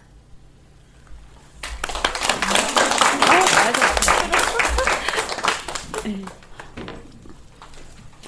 저는요 이거를 다른 사람이 이렇게 읽어줄 때 또 안지은 양이 울까봐 걱정했는데 아 근데 참 느낌이 새롭네요. 네, 누군가 누가 읽느냐에 따라서 다 진짜 소외되는 사람 없이 낭독을 하기 위해서 오늘 민트색 민트색이라고 하나요? 셔츠를 입은 청록색 네, 옥빛 옥빛으로 정의하죠.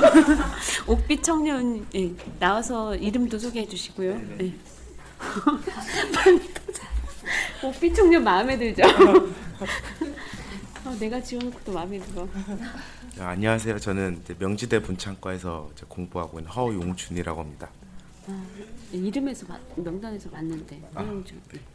관심 계속 안 주시길래 아 그러니까 이렇게 이렇게 옥빛으로 옷을 입고 왔는데도 어, 전 시가 다 이제 아무래도 좋으신데 어, 마지막 시를 낭독을 안 하셨던 것 같아서 아 마지막 시요. 네, 제가 마지막 이제 시 생장의 방식 음. 낭독하겠습니다. 맞은편 4층 집 창문 밑에서 식물이 자라고 있다.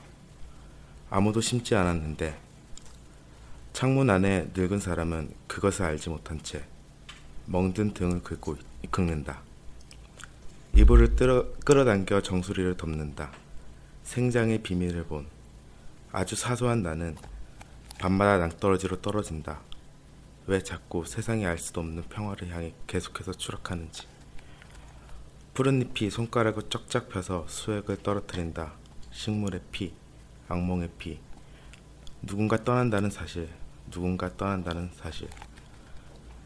장마가 지나가고 나면 악몽의 키는 커지고 이 고립은 무엇일까?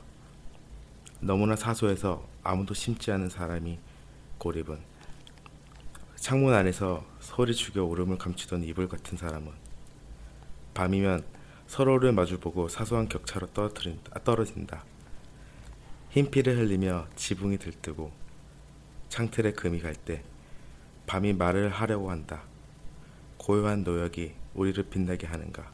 이 끝나지 않은 고되고 비밀 같은 노역이.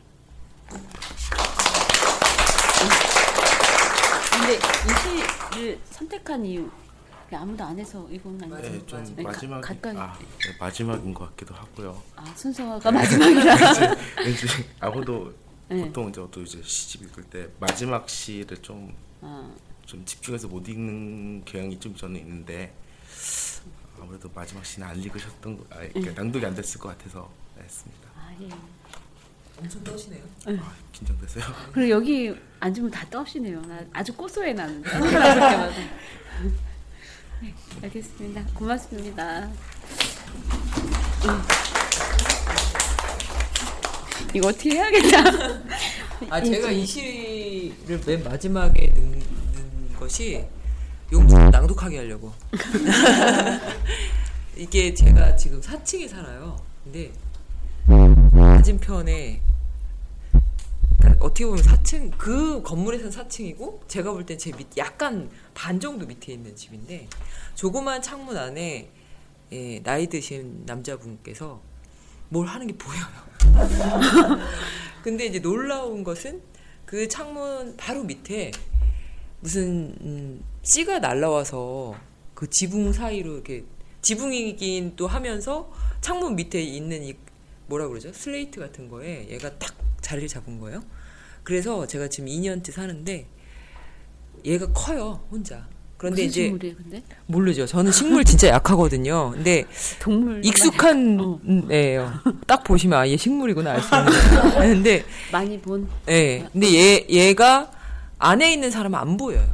그리고 저만 볼 수 있는데 그분이 이제 이쪽 창문으로는 밖을 내다볼 수 없는 구조로 되어 있기 때문에 근데 얘가 이제 비가 오면 엄청나게 자랐다가 또 겨울이 되면 죽어요.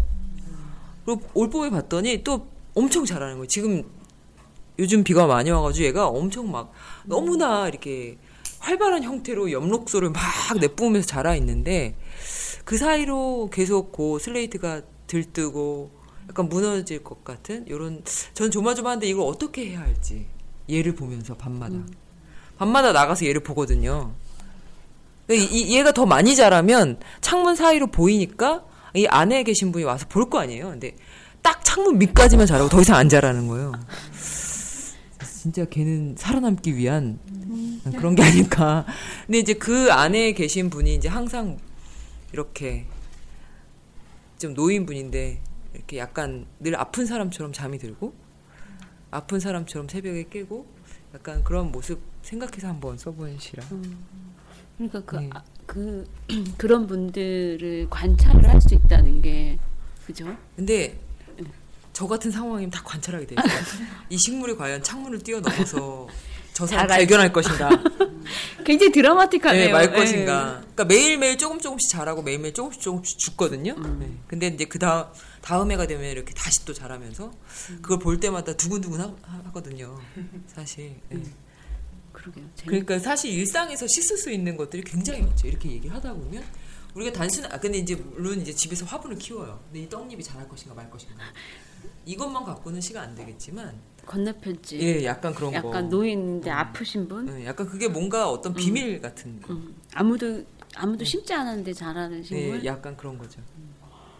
어, 예. 어. 얘기를 하다 보니 갑자기 시청자 빠져들. 빠져들면서 음, 독자분들의 낭독은 다 들었는데 이제 시집이 세 권인데 너무 소외받고 있었는데 108번째 사내가 이참 저는 이시참 좋아하거든요. 혹시 108번째 사내에서 읽고, 읽어주고 싶은 시 있어요? 아까 전에 이, 시- 아, 아, 이 시가 예. 108번째 시, 108번째 사내에서 있는 시였던 걸로. 네. 예. 이게 그 생장의 방식 다음에 읽으려니까 좀 연관이 되는 것 같은 생각이 음, 들어서 예. 잘 그런데 읽어주시는. 그러니까 이 첫 번째 108번째 사내라는 시집이 제목이 실패했죠. 시집 제목이 이상하지 않나요? 예, 예. 그죠? 제가 아, 어디 가서 얘기할 때 되게 제일 민망한 시집 제목이에요. 왜, 왜 그랬어요, 근데? 근데 편집부에서 이제 뭔가 섹시한 느낌이 있다 이래서 했는데 이게 표지가 이렇고 제목이 이러니까 추리소설 이라고 생각하는 사람도 있고 막 이래서 지금 민망하긴 한데 어쨌든 이 시집을 묶을 때 첫 시집이기 때문에 첫 시집의 첫 시라고 하는 게 굉장히 의미가 있어서 되게 고민을 많이 했던 시인데 이게 지금 좀 전에 읽은 시랑 좀 연관이 될 수도 있을 것 같아요. 제가 이제 도시에서 태어나서 도시에 자랐기 때문에 도시에서의 어떤 틈새에 대한 고민을 많이 해서 그런 거를 연상하고 쓴 시입니다. 그 건물 뒤로 가본 적이 있다. 라는 시를 읽어볼게요. 내 방 창밖에는 나무가 없다. 나이테처럼 거리의 소음을 꾹꾹 새겨둔 오래된 건물이 한낮의 열기를 식히며 서 있다. 나는 그 건물 뒤로 가본 적이 있다. 까맣게 썩은 잎들이 촘촘히 매달린 라일락 한 그루. 건물에 기대어 서 있었다. 한 노인이 그 밑에 앉아 쿨럭거리며 제 몸을 조금씩 나무 속으로 밀어넣고 있었다. 구멍에서 쏟아져 나온 달 속을 파먹던 흰 벌레들이 노인의 머리 위로 떨어졌다. 움찔, 솟구쳤다 가라앉는 조금씩 노인을 빨아들이는 나무. 사람을 먹고서 청상 공룡을 떠받치는 나무들. 그 오랜 소원들이 노인의 몸으로 스며든다. 나는 가지에서 잎사귀 하나를 꺾는다. 방으로 돌아와 푸르게 피어난 노인의 얼굴을 창턱에 올려놓는다. 진짜 오래전 시. 그러니까 진짜 이게 오래전 시인데 딱 그 최근에 마지막 시하고 진짜 딱 맞네요. 신기하게도. 아이 그럼 이거는 좋은 얘기인가 나쁜 얘기? 좋은 얘기죠. 시집을 세 권이나 냈는데 결국 도돌이. 아니 첫 처음부터 예. 이미 예. 이렇게 갈 거라고 예, 예, 예견을 예견을 하고 시작한.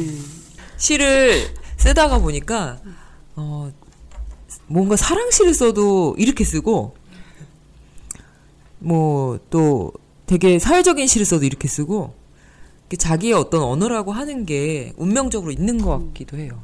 그래서 이제 어 독자들하고의 소통 이런 얘기로 제가 굉- 굉장히 공격을 많이 받았어요. 과연 니시가 소통을 하겠는가 독자들과. 그럼 저는 이제는 이렇게 얘기할 수 있을 것 같아요. 순정 낭독을 들어라. 그럼 소통이 된다. 왜냐하면 이 사실은 제, 저, 제가 볼때 제가 세 번째 시집은 이렇게 낭독을 하면 분명히 들릴 것이다. 이런 확신이 있었거든요. 왜냐하면 제가 쓰고서 항상 낭독을 해서 그것이 입맛에 맞지 않으면 산문시긴 해도 걸러내고 걸러내고 하는 작업을 진짜 꼼꼼하게 하긴 했거든요. 그래서 어, 첫 번째나 두 번째 시집에는 수사에 대한 욕망이 있어. 수사라고 하면 이렇게 시를 막 꼬아서 이렇게 좀 이렇게 방법적으로 뭔가 화려하게 보이고 싶은 그런 것들을 좀 많이 했었는데 세 번째 시집 그렇게 하니까 이제 계속 그런 어떤 독자와의 소통을 고민해야 되지 않겠니? 뭐 이게 너무 화려해서 막 그 화장을 덕지덕지한 여자 같지 않니? 뭐 이런 여러 가지 얘기들도 있었는데 저는 그것도 문학적인 어떤 그 실험 중에 하나이고 또 내가 아, 언어의 아름다움이라고 하는 것이 그런 식으로 또 발현될 수도 있다고 생각을 하기 때문에 되게 열심히 했는데 세 번째 시집에서 조금 더 어, 리듬감이라도 자, 잘 살려봤으면 좋겠다 이런 생각으로 좀 했던 게 있어요. 근데 그런 거를 이제 그 귀신같이 눈치를 챈 유영진 시인이 이제 이런 낭독회를 기획을 하면서 딱 잘 맞을 것 같다 이런 생각을 딱 하게 하면서 저를 이렇게 초대해 주신 거죠. 그래서 너무 고맙습니다. 큰 마무리. 아, 네, 지금 벌써 시간이 두 시간이 됐어요. 중간에, 중간이 아니라 처음에 훅 들어온 하프 연주가 거의 20분을 네, 차지를 해서, 네, 시간, 우리 낭독회 시간은 사실 1시간 반 정도밖에 안 됐지만, 그래도 굉장히 즐거우셨죠. 근데, 네, 혹시 또, 지난주에 낭독했지만, 나 오, 오늘 또 하고 싶다. 어, 그래, 그러셨어요? 이런 분이 있, 있다니까요. 그러니까, 나와주세요. 네. 나와주세요. 근데 왜 안 하셨죠, 그때? 아, 저는요, 저 캣맘 친구거든요. 아, 일산에 사는. 두 분이 같이 오셨는데 네, 친구분은 하셨는데 위로를 네. 해주고 싶다는 네. 친구분은 안 하신다는. 네, 저는 왜 못했냐면요. 네. 이 시집을 읽어보지를 못하고 왔어요. 아, 그래서 순정의. 룰을 못 지키셨구나. 네, 네. 어, 저는 20대 문학을 하고 싶었었어요. 20대, 그런데 네. 지금 이렇게 시간이 지나서 지금 다시 이제 시를 쓰고 싶어서 이렇게 애쓰고 있답니다. 음. 그래서 저는 어, 블로그나 어, 다 카페에서 시를 많이 봐요. 음. 뭐 스- 에, 손미신, 금은돌 강신, 시인 네. 작품 다 봤죠. 그런데 이용주 시인 시를 지- 이렇게 시를 보니 읽어 보니까 뭔가 코드와 느낌과 방식은 있는데요. 저로서는 이해하기가 되게 힘들어요. 그러니까 소통이 저는 좀 힘들어요. 오늘 낭독회라 어찌 네. 어떠셨어요? 우리 소통을 하려면 순정 낭독을 들어라. 아, 그래요. 네. 그래서 사실 저도 이 시집을 보고요. 이 표제작이 어디 있을까 싶어 아무리 찾아도 없는 거예요. 그래서 통으로 다 읽으셔야 찾을 그럴 수 때. 어, 그럴 때는 저는 첫 작품 아니면 뒷 작품을 보거든요. 근데 첫 작품 종류석은 너무 많이 낭독을 음. 하셨어요. 그래서 제가 다음 달에도 와야 되는데 오늘 또안 하고 가면 서로 네. 인사가 안 될 것 같아서 그래서 제가 둥글게 둥글게를 낭독하겠습니다. 아, 예. 네. 11쪽이네요.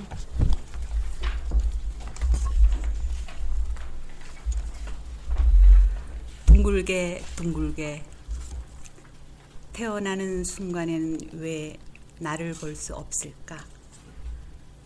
미래 밖에서 우리는 공을 굴린다. 좋다. 가장 아름다운 색깔은 안쪽에 숨겨져 있다. 아픈 사람의 손바닥은 늘 빨개.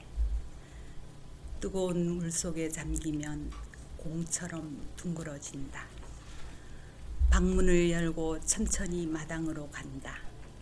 까마귀의 붉은 속살이 목련나무 아래 솟아있다.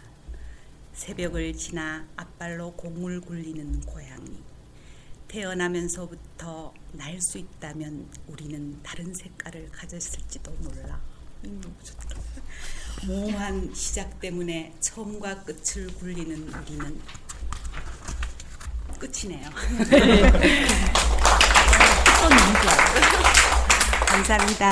아 성함을 어떻게 말씀 안 하셨어요? 성함을 얘기를 하셔야 돼요. 아, 저 친구도 성함을 말하는데 말을 안 했는데 이름 꼭 말해야 되나요? 왜냐하면 이 팟캐스트에 올라가거든요. 음, 그냥 그래요? 일산의 주부 이렇게 하고 싶진 않잖아요. 윤선입니다. 윤선 네. 아, 예. 어, 이 둥글게 둥 아, 다시 다시 또이 둥글게 둥글게는 저번 주에도 어떤 선생님이 낭독하셨었는데 그죠? 네. 기억이 나는데 아니었나요? 제가 찾아볼게요. 아 그러면 진짜로 한 번도 소외받지 않은 낭독회를 한 것 같아요. 혹시 또 있나요? 나 오늘 꼭 낭독하고 싶다. 지난주에는 막 처음이었기도 하고 독자분들 이런 낭독회에 오신 게 왔는데 너무 폭력적이잖아요. 하고 싶지 않은데 해라 막 이러고 그랬는데도 다 따라주셨고 그래서 오늘 이렇게 그분들이 다 오셨다는 게 좀 신기해요. 지 맘대로 다 해놓고 에휴 안가 막 이럴 것 같았는데 다 오신 데다가 더더 와주셔서 너무 감사드리고 네, 그 이용주 씨 마지막으로 아까 고맙다는 말은 이미 들어서 마음 깊이 네. 근데 오늘은 또 너무 여러분이 말씀 안 하셔가지고 그죠. 예. 이상하다. 그좀 아쉬워서 마지막으로 제가 인사를 드리기 전에 혹시 질문하고 네. 싶으신 분 있으면 음, 그걸 안 했네요. 예. 너무 이렇게 식상한 낭독회 싫다 해서 Q&A를 안 예. 했는데. Q&A 예. 나와서 녹음을 해야 되니까. 아, 녹음 맞아. 예, 여기 요 요쪽이라도 앉으셔서 예, 두 번째 시 그거 예. 다 읽었거든요. 그리고 저 김숙입니다. 근데 읽었는데 그 언니에게 그 책에서 그 이영주 시인이 뼈, 뭐 살, 피 그거 좀 약간 저는 문과지만 문과 전공했지만 대학 전공은 전자계산학과를 전공했어요. 취업 때문에 전 84학번인데요. 근데 근데 이제 그 피살 막 이래갖고 저는 로맨스나 스윗한 걸 좋아하는데 처음부터 어렵다 그랬잖아요. 근데 그런 거 때문에 더 좀 어려웠었어요. 근데 물고기도 많이 나오고 지느러미도 많이 나오고 그러더라고요. 그래서 음. 예, 그런 게 무슨 상징성이 무슨 복 있는지 참 궁금했어요. 예. 그게 예. 상징하는 바. 예. 예. 개인적으로 시인이 의도하는 뭔가가 복선이 뭐, 뭐가 아. 있는지. 그럼 이걸 다시 다시? 예, 마이크 이영주 씨. 물고기는 그 예. 아니 뭐 물고기는 일단 기본적으로 이제 그 어떻게 해- 수업이 될 것 같다고 이제 이게 이 여성성 중에 하나이기도 하거든요. 그러니까 물 속에서 호흡을 하고 어, 아가미나 지느러미를 사용해서 물속이라는 고- 공간에서 호흡하고 사는 생물이라고 하는 것이 탄생과 죽음과 관련된 상징이 있어요. 그리고 그것이 이제 여성성하고 되게 관련이 많이 돼서 제가 이제 좀 관심이 있었고 그래서 그 이미지 참 잘 쓰고 싶다 이런 생각을 좀 많이 했었는데 이제 어떻게 또 이런저런 음, 책을 읽다가 어, 음, 정 정통은 아니고 무슨 역사를 얘기하자면 야사 같은 거죠. 이제 그런 비슷한 어, 책을 읽다가 어떤 정보를 봤냐면 예수가 숨겨진 이름이 물고, 물고기였대요. 그러니까 그것은 무슨 얘기일까 이런 생각을 또 하게 된 거죠. 그래서 이제 이 물고기라고 하는 상징 자체가 주는 어떤 영감이라고 할까. 그런 게 굉장히 많고 그다음에 이 호흡 자체가 인간이 표, 포유류인데 그것과 되게 다른 동물들. 예를 들면 새라든지 예, 이런 것들에 대한 관심이 좀 많아지면서 그러니까 사실 아까도 말씀하셨지만 뭐 피, 뼈 뭐 이런 것들 되게 육체성이잖아요. 동물성이거든요, 사실은. 그러니까 인간이라고 하는 음, 것에 신체를 생각하면 예, 물질적인 것이 동물성에 가깝기 때문에 그거에 대한 어떤 느낌이 있는 거죠. 그래서 이제 그걸 계속 하려다 보니까 그렇게 좀 하드하게 갔는데 그 와중에 이제 물고기라고 하는 상징은 조금 훨씬 더 그 뭐라 그럴까 아름다운 쪽으로 해보려고 해보려고 했는데 뭐 역시나 제 스타일로 내긴 했지만 어, 좀 재밌는 상징 중에 하나여서 앞으로 관심 있게 보시면 좋을 것 같긴 해요. 그 물고기와 물이라고 하는 네, 상징. 네. 답변이 제대로 되셨나요? 수업은 아, 이용주 시인이 시창작 수업을 하니까 그리고 시- 시창작 수업도 하고 대학에서도 학생들한테 이런 수업을 하기 때문에 아마 할 얘기는 너무너무 많을 텐데 그렇게 되면 수업이 되니까 음, 예, 재밌게 예, 재밌게 하셨어요. 예, 저도 궁금했었던 거고 예. 아, 예. 이제 우리 너무 시간이 네. 36분이어가지고 끝내야 되는데. 음, 다, 다른 혹시 질문 음, 하실 거 있으신가요? 이영주 씨는 오늘이 마지막이에요. 다음 주에는 안현미 시인이 오셔서 예. 훨씬 더 친절하고 다정하고 다음 달에 음. 네, 다음 달에 훨씬 더 재미있게 예고까지 해주시나요? 이분이 안현미 시인이 또 이- 아주 낭창낭창한 입담인데 진짜 웃기거든요. 네, 그래서 시도 너무 좋고 다음 달에도 많이 와주시면 예. 좋겠고 저는 이제 제가 볼 땐 저에 대한 질문은 없는 걸로 생각을 하고